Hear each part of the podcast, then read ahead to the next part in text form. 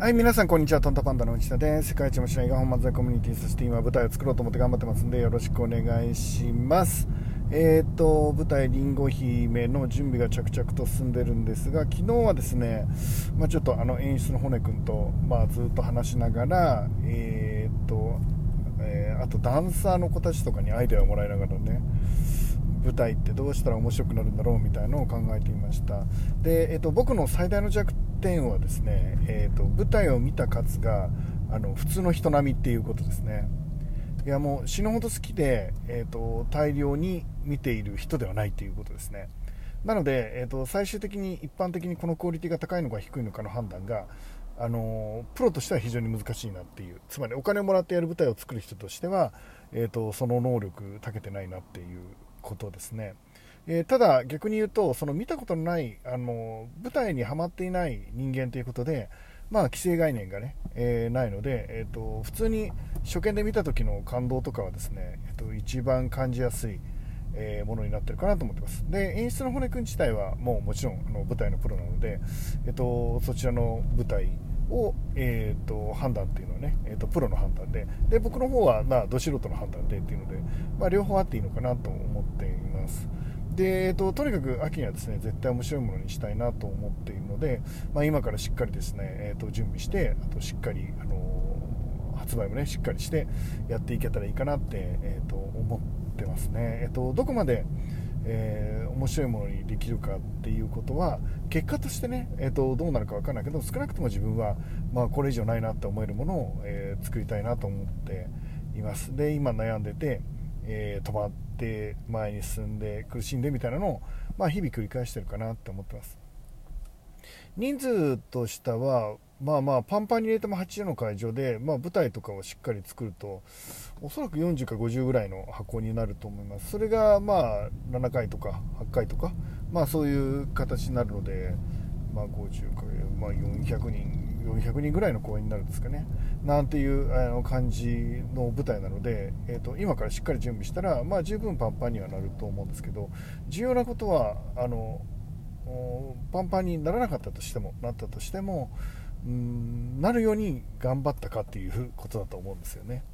えーと、みんなそれぐらいだったら大丈夫だよみたいなこと言われるんですけど僕自身はもういつだってどんなイベントだって誰も来なかったらどうしようって思ってるんですよね。ずっと,、えーと、人を呼び続けてきた、あのー、反省なので誰も来ないようなイベントなんて何回もやってきたしえーと、1人を呼ぶことの難しさはもう死ぬほど知ってます、えーと、たった1人を呼ぶことがどれだけ大変なのかっていうのも知ってるしそれは今でも感じてるんですね。でそんな中でこうムーブメントを起こしていくっていうのの難しさっていうのは、えー、思っています。で,、えー、で今日はその話なんですけど、えーと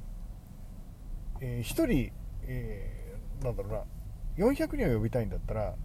あの10人の熱いファンを作ればいいと思ってるんですね。で、えーと、全てのものはその熱量のあるコアな部分を作れるかだと思っ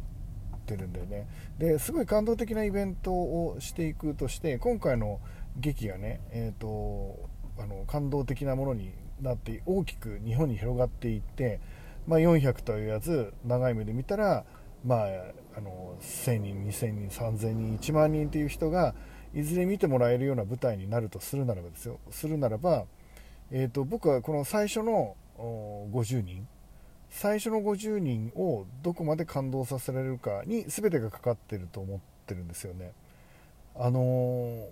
そのたった1人の目の前の人を、えー、感動させることができなかったらえーと、1万人も感動できさせることはできないし逆に言えばたった1人の人を思いっきり感動させることができれば1万人を感動するこさせることもできるかなって思ってるんですだ多くの人がざっくりとなんか1万というものに対して情報を発信して喜んでもらってって考えると思うんですけど僕は違ってですね、えっと、まずは目のあのその目の前の1人2人3人4人、5人、えーと、そういう人たちをですね、えーと、本当に人生が変わるほどの震えを与えることができるならば、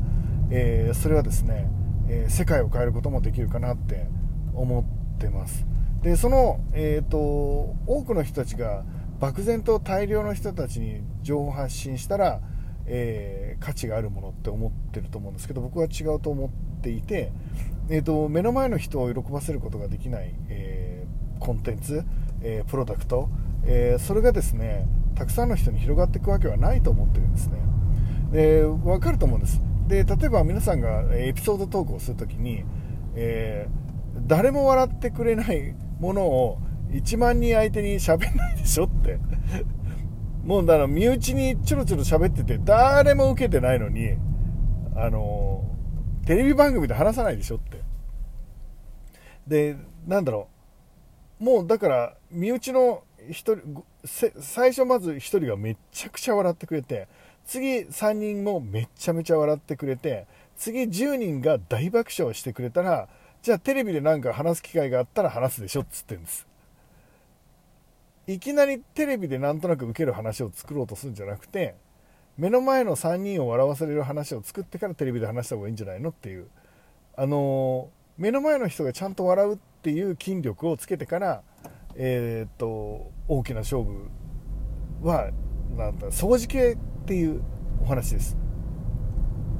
いろんなシチュエーションとかももちろんあるしうちわだから受けたっていうこともあるかもしれないけど、えーと、それをですね、えー、広いところでやるのにうちわでも受けないもので勝負かけるのがもともと間違ってるんですよだから何が言いたいかっていうと僕は何かやコンテンツを作る時もなんかイベントを仕掛ける時も本当に心が揺れる人がいるのかなって主に僕です。主に自分がこういうことあったら本当に嬉しいのかなって自分だったらワクワクして楽しいのかなって自分だったらちょっと行ってみたいな見てみたいなって思うのかなっていうことはいつも考えてます。みんな抽象的なんだよね。まあ僕もですけどえっ、ー、と抽象的になんとなくきっとみんな喜びそうみたいなのでやってること多くないですか？でもやっぱり勝負はいつだって具体だと思うので、えーと、そういうことを考えていきたいなって、えー、今回、えー、あの舞台を作るわけですけど、えー、その先には小説それから漫画なんかもしてみたいなって思っています。で、えーと、そういう、うん、ていうのかな物語、えを作っていく過程の中で、うん僕だったら読みたいものか僕だったら見たいものかっていう観点をなくしちゃいけないと思うんですよね。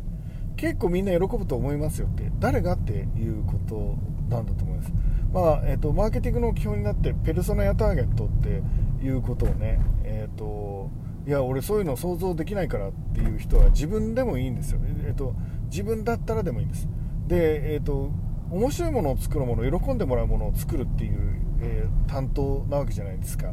僕らプロデューサーとかマーケッターとか、まあ、製品開発されてる方もそうですしなんかこれを作ることによって誰かが喜んでもらうっていうものを考えているのがまあ仕事になるわけですけどその人たちがですねなんとなくみんなが喜んでくれるものなんていうので当てることができるのはもうプロ中のプロだけですよ。一般の人には難しいです。で、えーと、例えばですよ皆さんが誕生日プレゼントまあ、誕生日プレゼントを考えてきてって